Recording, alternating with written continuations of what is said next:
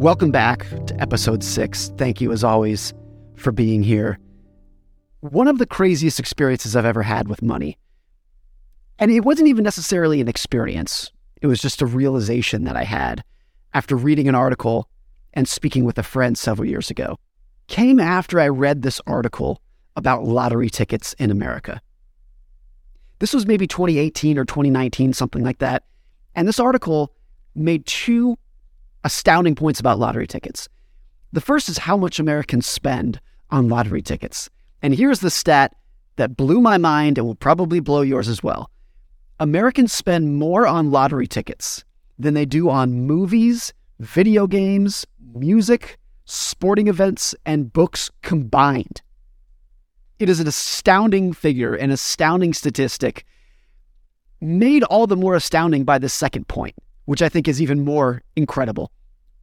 And that is the majority of lottery tickets in the United States are purchased by some of the poorest Americans. The lowest decile of households in the United States, based off of income, spend on average $412 a year on lottery tickets. That is four times the amount that is spent by the highest decile of income earners by and large, the majority of lottery tickets in America are bought by the poorest people. And they're not spending a little bit of money on it, they're spending tons of money on it. So many people in this group, in the lowest decile of earners, are people who could not come up with $400 in an emergency to fix their car or whatever it might be. And those are the people who are spending more money than that on scratcher tickets. Now, here's the realization that really took me aback it was when I read this article, my first response, and maybe your response too, was those people are crazy. Those people are idiots. What are you doing? You can barely afford to feed yourselves and you're buying scratcher tickets? That's what you're doing? That was my takeaway, and I ended there. And it was maybe just a couple of days later that I was talking to a friend about this article. And he brought up a point that I had never really considered. This friend I was speaking with grew up very poor. He was homeless for a lot of his life. And he said, look, he remembers when he was a child and his refrigerator was empty and his mom had $3 to her name. And he said, look, $3 was not going to fill the refrigerator, but it would buy three lottery tickets that had the potential to fill the refrigerator. And he said, look, I think that is why a lot of this occurs to, to the eyes of someone who has a more comfortable financial position, it looks like what they're doing is crazy. To someone who is in some sort of financial desperation, it actually makes a lot of sense. A lottery ticket might be the only piece of tangible hope that they have that gives them confidence that there is a way out, that there is a path to the other side. And all of a sudden, this thing that seemed crazy to me made a lot of sense. And these people who looked reckless to me suddenly seemed pretty rational. One other little story here my brother in law is a social worker. He works with very economically disadvantaged families. And he told me the story one time of he was working with a very, very poor family. And my brother in law started talking about saving for the future, saving for this expense maybe one month down the line, six months down the line. And the family started laughing at him. And they said, Oh, you're a future thinker. And they all started laughing. And my brother in law is kind of like, what, what, what, what do you mean? And this family said, When you are as poor as us, your like your field of vision of what, how you think about finances is measured in hours. You're thinking about how can we afford dinner tonight? How can we afford breakfast tomorrow morning? That's your entire field of vision. And when somebody comes along and says, let's save for next week, next month, next year, that's just not how their world works both of those stories, the lottery tickets and the future thinkers, to me, it just, it like hit me like a ton of bricks, this really important realization that there are many different games to play with money. And everyone is playing a slightly different game. And a big problem that happens with money is that when people are doing something differently than you are, managing their money differently than you are, spending their money, saving their money, investing their money differently than you are, it is so easy to look at those people and say, You're doing it wrong. You're not doing it right. You're not as smart as I am. That tends to be like the knee jerk reaction. And sometimes that is the case. But so often, what people are doing is what is right for them and works for them, given their circumstances, given their own view of the world, given their own time horizon and their own risk tolerance. One of the most important ideas in money, in finance, in investing is realizing that some people are playing a different game than you are. And I'm telling you, one of the most important financial skills for everybody is figuring out and identifying what game you are playing. The idea that some people are playing a different game than you is so obvious in other areas of life. It's just very difficult to accept with money. Michael Jordan once said that he had to reconstruct his entire body when he went from basketball to playing baseball to back to basketball because baseball favored strong arms and a strong chest while basketball required like a leaner figure with a stronger core and stronger legs. And actually, part of the reason that Jordan's basketball return was as rusty as it was is because he was still lugging around his big baseball arms. And he said, quote, looking back, I didn't have enough time to get back to a basketball body. And when you think about something like sports, that there are different games with different skills that require different bodies and different rules, that makes perfect sense. Everybody understands that. Nobody criticizes marathon runners for having a different workout routine than a, than a power lifter. They're both athletes, but they're playing a completely different game. ESPN is a sports network, but no, no anchor pretends that golf and mixed martial arts are like remotely similar. But I think when people try to use that same logic for money, it tends to break down. We categorize virtually everyone under the same label. You're an investor, you're a saver, you're a spender.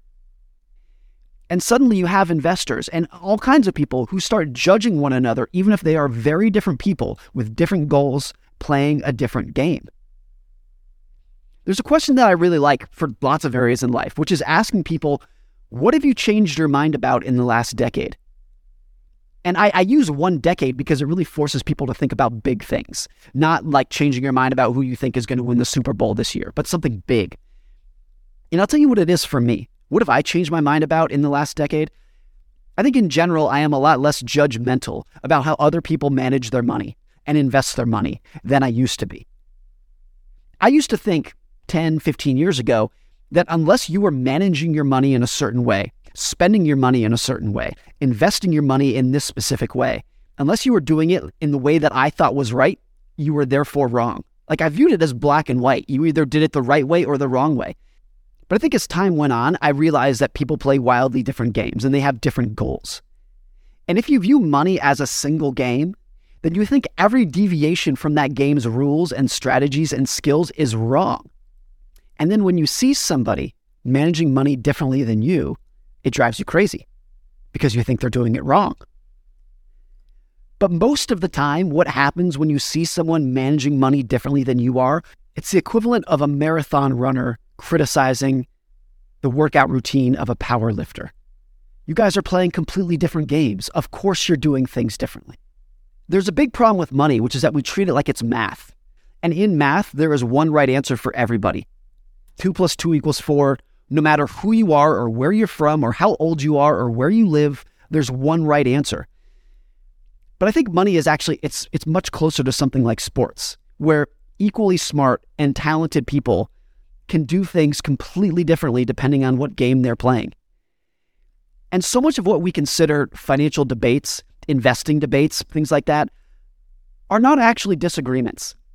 It's not actually people arguing with one another. It's people with different time horizons and different risk tolerances playing different games, talking over one another.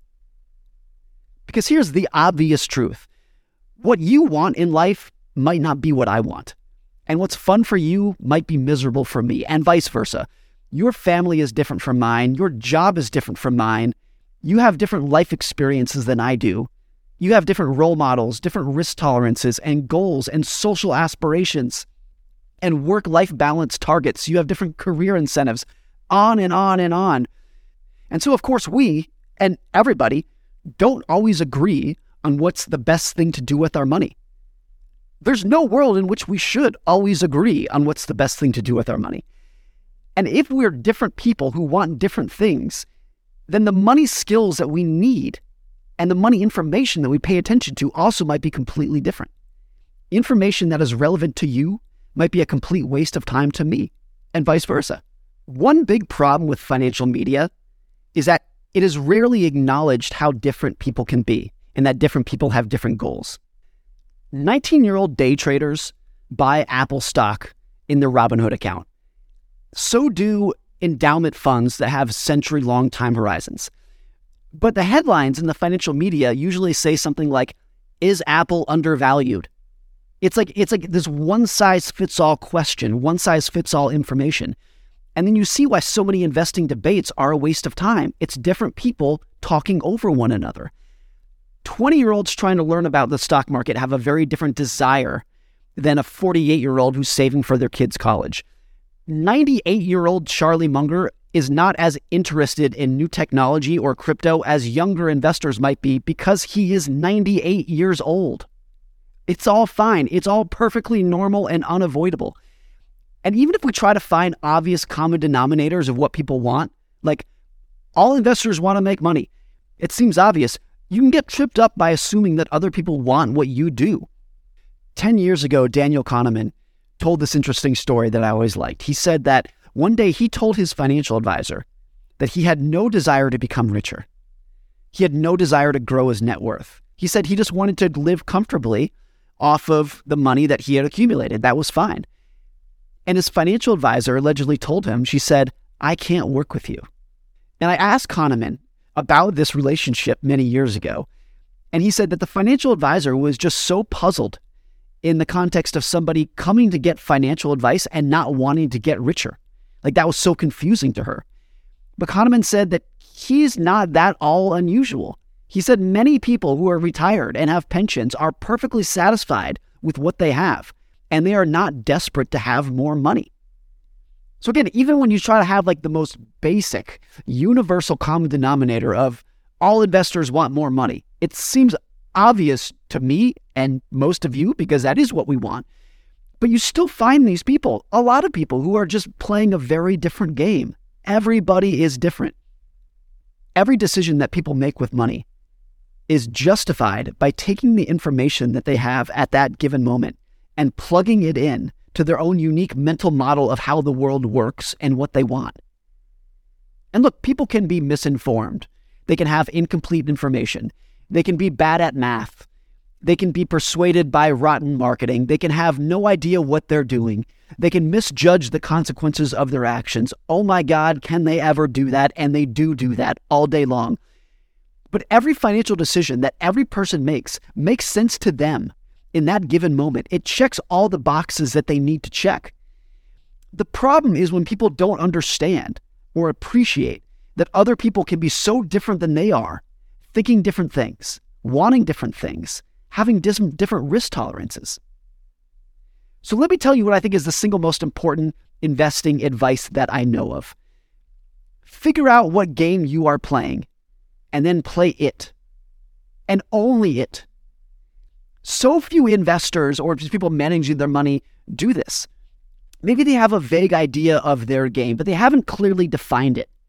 And when they don't know what game they're playing, they're at the risk of taking their cues and seeking advice from people who are playing a different game than they are, which can lead to risks that they didn't intend and outcomes that they never imagined. Being swayed by people playing a different game than you do can also throw off how you think you're supposed to spend your money. Because so much of consumer spending, particularly in developed countries, is socially driven. You are subtly influenced by people who you admire, and it's done because you subtly want people to admire you. But while we can see how much money other people spend on cars and homes and clothes and vacations, we don't get to see their goals or their worries or their aspirations. A young lawyer who's aiming to be a partner at a prestigious law firm might need to maintain an appearance that I, a writer at home who can work in my sweatpants, has no need to do. But when his purchases set my own expectations, I'm wandering down a path of potential disappointment because I'm spending the money without the career boost that he's getting. There are so many different versions and variations of that problem, of people chasing people who are playing a different game than they are. Let me show you an extreme example of how this idea has impacted so many investors around the world. Amazon stock rose about 40 fold from 1997 to 1999. That, of course, was incredible. That was a massive, massive boom.